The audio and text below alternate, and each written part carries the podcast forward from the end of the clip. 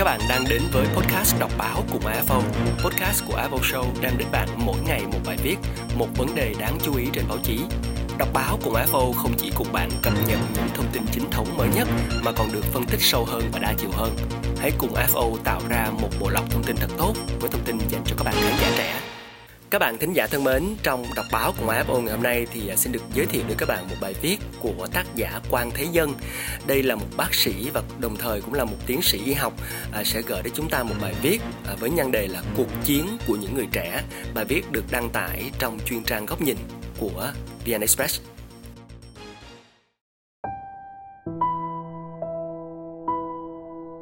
Lần đầu tiên bước chân vào buồng bệnh tầng ba, tôi choáng ngợp trước quy mô của đại dịch. Bệnh nhân nằm la liệt, khó thở ở đủ các mức độ. Trong các thể loại cấp cứu, suy hô hấp phải khẩn trương nhất, dễ chết nhất. Nhân viên y tế vô cùng thiếu và quay cuồng như trong trống. Nhớ hôm huấn luyện đoàn tình nguyện ở Hà Nội trước khi lên đường vào Bình Dương để chống dịch, giảng viên hỏi, các anh chị có ai hỏi thêm gì không? Tôi giơ tay. Ngoài phát đồ điều trị thì tôi có thể triển khai chăm sóc bệnh nhân như là vỗ lưng hay là cho ăn uống được hay không? Thật lạ, câu hỏi gần như chẳng ai biết trước câu trả lời lại làm giảng viên bối rối. Anh vốn là người ra vào vùng dịch nhiều lần, vậy mà đắn đo. Vâng, nếu anh làm được thì giúp ích cho bệnh nhân nhiều lắm. Lúc đứng trong buồng bệnh ở Bình Dương, tôi mới hiểu tại sao anh ta lại ngần ngừ khi nói về việc chăm sóc bệnh nhân covid mười chín. Nhân viên y tế quá thiếu, nhất là điều dưỡng, người trực tiếp chăm sóc. Nếu bác sĩ hiện nay đã làm hai trăm phần trăm công suất, thì các em điều dưỡng đang làm ba trăm phần trăm sức lực và không biết sẽ gục ngã lúc nào. Và để hỗ trợ nhau thì khám bệnh xong, bác sĩ chúng tôi làm luôn công việc chăm sóc bệnh nhân, thay bỉm, cho ăn, cho uống nước. Các việc đó trước kia không có gì khó, nhưng với covid mười chín thì lại khác. Những việc cho ăn, bệnh nhân Covid thở gấp suốt ngày, phải gắng sức rất nhiều nên mệt và càng không có sức để hô hấp dẫn đến khó thở hơn. Vòng xoáy này đẩy dần bệnh nhân đến chỗ suy hô hấp, không hồi phục rồi tử vong. Chưa ai thống kê được có bao nhiêu người chết vì bão Cytokine, bao nhiêu người chết vì suy kiệt. Chịu, không thể biết, đại dịch mà. Bác sĩ Phạm Minh Dân cùng khoa cho tôi thấy ví dụ rất cụ thể. Bệnh nhân của anh oxy máu đang là tám mươi lăm, được cho ăn xong, oxy lên ngay chín mươi hai. Thật vi diệu, tuy nhiên cho người đang thở mặt nạ oxy ăn không khác gì trò ú tim với Covid. Tôi bảo bệnh nhân, nào, ăn nha. Người bệnh gật đầu, tôi nhanh tay nhấc mặt nạ ra, đưa thật nhanh một thìa cháo. Người bệnh há mồm đón thìa cháo xong, tôi rút vội thìa ra, úp mặt nạ oxy xuống ngay cho bệnh nhân. Thở tiếp đi. Làm chậm một tí là oxy máu tụt ra. Phút sau, nuốt hết chưa? Là ăn tiếp nha. Ngày đầu chưa có kinh nghiệm, chúng tôi đỡ bệnh nhân dậy, gỡ mặt nạ oxy ra, ăn cho nó đàng hoàng. Chưa đàng hoàng được vài thìa, họ đã lăn ra suy hô hấp dữ dội. Tôi gần bốn mươi năm trong nghề mà giờ mới lần đầu gặp dạng khó thở dữ dội đến như vậy. Đó là với những người bệnh vừa phải. Còn nặng hơn, chúng tôi phải đặt ống dạ dày để bơm sữa nuôi ăn. Và nặng nhất thì phải đặt van truyền dung dịch dinh dưỡng. Xong mùa này tìm được dung dịch nuôi dưỡng qua tĩnh mạch là rất khó. Còn uống nước thì sao?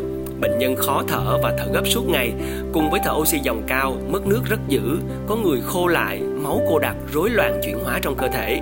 Người bệnh tất cả đều rất khác. Ai còn khỏe tự uống được và uống rất nhiều nước. Tuy nhiên đang bật thở oxy thế này, uống nước còn khó hơn ăn. Nhiều người môi khô nứt nẻ nhưng vướng mặt nạ oxy không uống được, nước đổ tung tóe mà không vào mồm, dùng ống hút cắm và ống hút lên thì được, xong lấy đâu ai ra mà phục vụ. Các em điều dưỡng đã nghĩ ra cách cắt dây truyền dịch cắm vào chai nước để người bệnh ngậm mút. Cách này khá hiệu quả nhưng chai nước nhiều khi đổ chảy ướt giường. Chúng tôi nghĩ đến bình nước của người chơi thể thao có vòi hút để cạnh cho bệnh nhân tự hút. Bình lại kín khít, tha hồ lăn trên giường mà không sợ đổ, thậm chí pha sẵn xê sủi cho bệnh nhân uống tăng lực hoặc uống sữa. Tôi nghĩ đến bình uống nước của vận động viên đua xe đạp, có ống dẫn dài luồn qua mặt nạ oxy cho bệnh nhân mút. Nếu có ai gửi tặng, chúng tôi sẽ thử ngay. Hàng ngàn bệnh nhân đang chờ. Tùy từng góc nhìn, nếu bạn chống covid mười chín ở cộng đồng và chỉ tiếp xúc với người thể nhẹ, bạn thấy cuộc chiến này chỉ như cuộc dạo chơi. Bạn có thể cho rằng bài viết của tôi quá u ám hay cố tình bôi đen hiện thực. Nhưng tôi làm ở chóp nhọn của dịch bệnh, chỉ chiếm năm phần trăm số bệnh nhân, toàn người bệnh nặng và khoảng một nửa bị tử vong. Nên trong mắt tôi, đại dịch này đầy chết chóc. Người bệnh của chúng tôi cũng hiểu thế, họ nhìn thấy các giường xung quanh cứ lần lượt ra đi. Nhiều người hoảng loạn, có người cứ nằm khóc. Bác sĩ ơi, cho tôi về, tôi không chữa nữa đâu, cho tôi về để tôi nhìn con tôi lần cuối. Có thanh niên nói, bác ơi bác cố cứu tôi nha, tôi còn có con nhỏ, vợ tôi mới mất hôm trước rồi. Chúng tôi nước mắt lăn dài và cố tỏ ra vẻ gắt gỏng. Chứ thế nào được, nằm yên thở đi, rồi sẽ khỏe thôi mà. Những lời nói dối lúc này còn hiệu quả hơn thuốc, vì bệnh nhân hốt hoảng sẽ thở nhanh hơn và đôi khi đòi hỏi nhiều oxy hơn và sẽ quá sức chịu đựng của lá phổi đang tàn nát. Ăn ủi bệnh nhân cũng tốt không kém gì oxy và thuốc. Cùng với nỗ lực điều trị, nếu chăm sóc tốt, chúng ta sẽ dìu bệnh nhân qua những ngày cam go nhất và cứu được họ. Còn về phía nhân viên y tế thì sao? Tôi biết họ chẳng mấy ai thích tự nói về mình, dễ mang tiếng kể công. Tôi biết nhiều đoàn trước khi vào vùng dịch được dặn là không đưa tin gì nha. Khi thông báo lên người tình nguyện đi chống dịch, nhiều thanh niên ở bệnh viện tôi xung phong, trong đó có Tuấn Anh, bác sĩ trẻ đang học hồi sức cấp cứu tại bệnh viện Bạch Mai. Tuấn Anh xung phong trong khi chưa tiêm một vaccine nào. Trong đoàn còn nhiều người như vậy và họ vẫn đi. Các trưởng đoàn đều là tướng lĩnh thực chiến và họ chỉ từ ba mươi đến bốn mươi tuổi và rất vững về chuyên môn. Những người trẻ tuổi từ phía Bắc tiếp tục vào miền Nam sau chúng tôi, có những bạn sốc nặng mấy ngày đầu. Sau khi vào buồng bệnh ra, nhiều bạn nữ ngồi thất thần. Chắc không ngờ tình hình bệnh tật khốc liệt đến như vậy. Nhiều bạn còn thêm quá tải về sức chịu đựng của con người, mệt, mất nước, đuối sức và ám ảnh về bệnh tật. Không sao, mấy ngày đầu chưa quen, mệt thì cứ nghỉ thôi. Chúng tôi bảo thế, không ai nỡ nghỉ, vì nghĩ thì phần việc của mình lại chất lên vai người khác. Rồi rất nhanh, tôi lại nghe thấy tiếng cười đùa trêu chọc nhau, xen lẫn ồn ào đủ mọi cung bậc của khoa phòng thời chiến. Căn bệnh bí ẩn đang thách đố y học cả thế giới. Và với Việt Nam, nó lại càng thách thức. Những nhân viên y tế trẻ đang làm những gì tốt nhất cho người bệnh. Tỷ lệ tử vong ở Bình Dương đang ở mức thấp, một phần thưởng cho nỗ lực của họ. Tuần trước, người của báo liên hệ để phỏng vấn.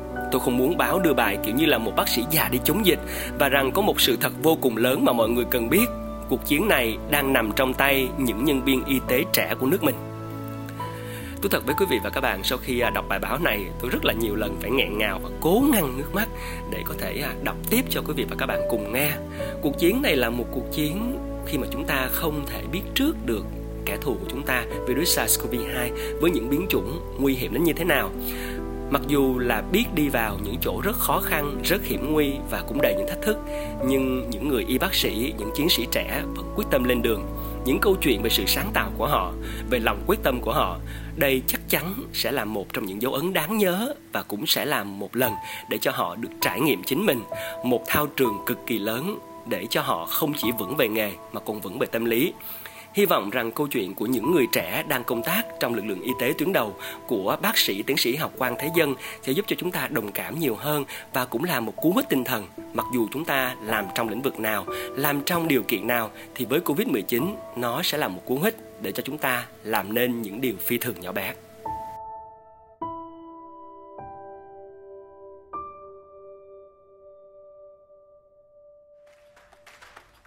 Now or never, now or never. Vậy mình là ai trong bao nhiêu ngày hát cát kia giữa sa mạc, rồi một ngày ta tan biến như bao tình tú kia giữa thiên hàng. Ai ơi ta có bao lâu, tại sao không phải giờ đây? Một lần đã đưa ta dám bước theo ước mơ này. Điều thế rất phi thường nhưng thật ra rất nhỏ bé. Điều nhỏ bé phi thường luôn nằm ở trong ta. Đợi cho đến khi nào vì đời nhanh như chớp mắt. Đợi cho đến khi nào mà chẳng phải hôm nay.